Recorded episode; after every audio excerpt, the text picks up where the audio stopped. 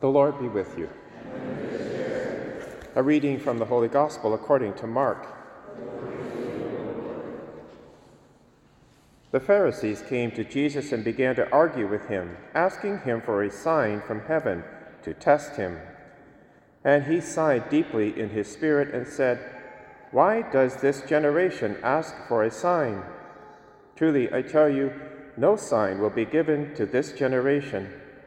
And Jesus left them, and getting into the boat again, he went across to the other shore.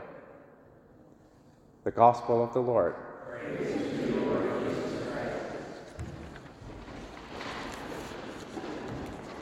As we continue our journey through the book of Genesis, we see the great escalation of sin, one of the real serious effects of the fall. Sin just speeds up. Now we're into actual sin.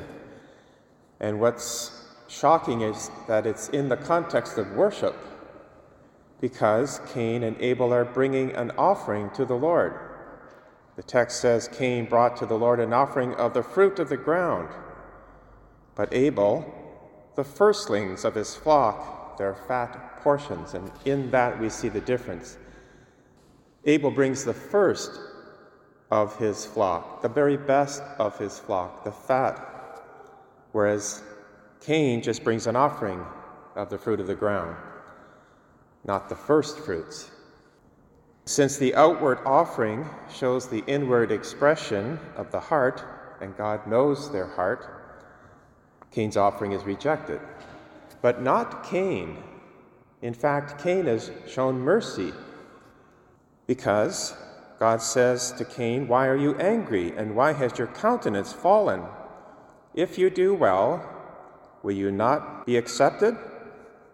And if you do not do well, sin is lurking at the door. Its desire is for you, but you must master it. There's the act of mercy. God is trying to elicit from Cain a better offering, offering of his heart, turned toward the Lord. Now, what is Cain's response to this act of mercy? Absolute rejection cold hearted murder, fratricide, kills his brother out of envy. In contrast to Adam and Eve, because they were tricked by the devil, who was very clever, into that first sin. And they had to hide in shame, but not Cain. Cain will not be even talked out of it by God. And when he does sin, he puts it in God's face. Notice the text Cain says to Abel, Let's go out into the field. And when they go out, Cain rises up against his brother and kills him. Cold hearted planning, murder. Malice of the heart, one of the effects of original sin. When God again tries to elicit mercy, because God says, Where is your brother Abel? The flippant response is, I do not know. Am I my brother's keeper? So we see this great escalation. Now, again, how does God react? With great mercy. Because God says to Cain, You are now cursed from the ground. The ground will no longer yield to you its strength, and you will be a fugitive and wanderer from the earth. He doesn't exact capital punishment, which is really what Cain deserves, but rather this is a medicinal punishment meant to correct. Notice Cain's response like a child, my punishment is greater than I can bear. Today you have driven me from the soil. So he's blaming God. He's saying, like a child, this is too much for me. I can't bear the punishment. How does God react again? Because Cain ultimately says, Anyone who meets me will kill me.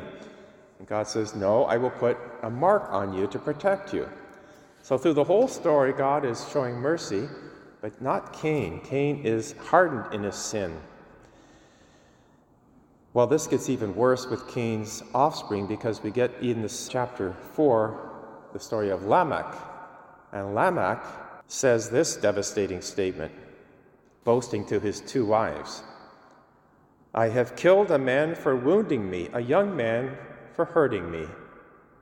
If Cain is avenged seven times, then Lamech 77 times. This gets so bad that by the time we get to chapters 7 and 8, God has had enough.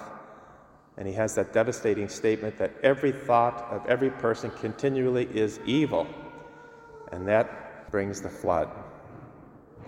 So the lesson for us is that sin can escalate so fast that we dare not play with it, but come to the sacrament of reconciliation right away and have it rooted out.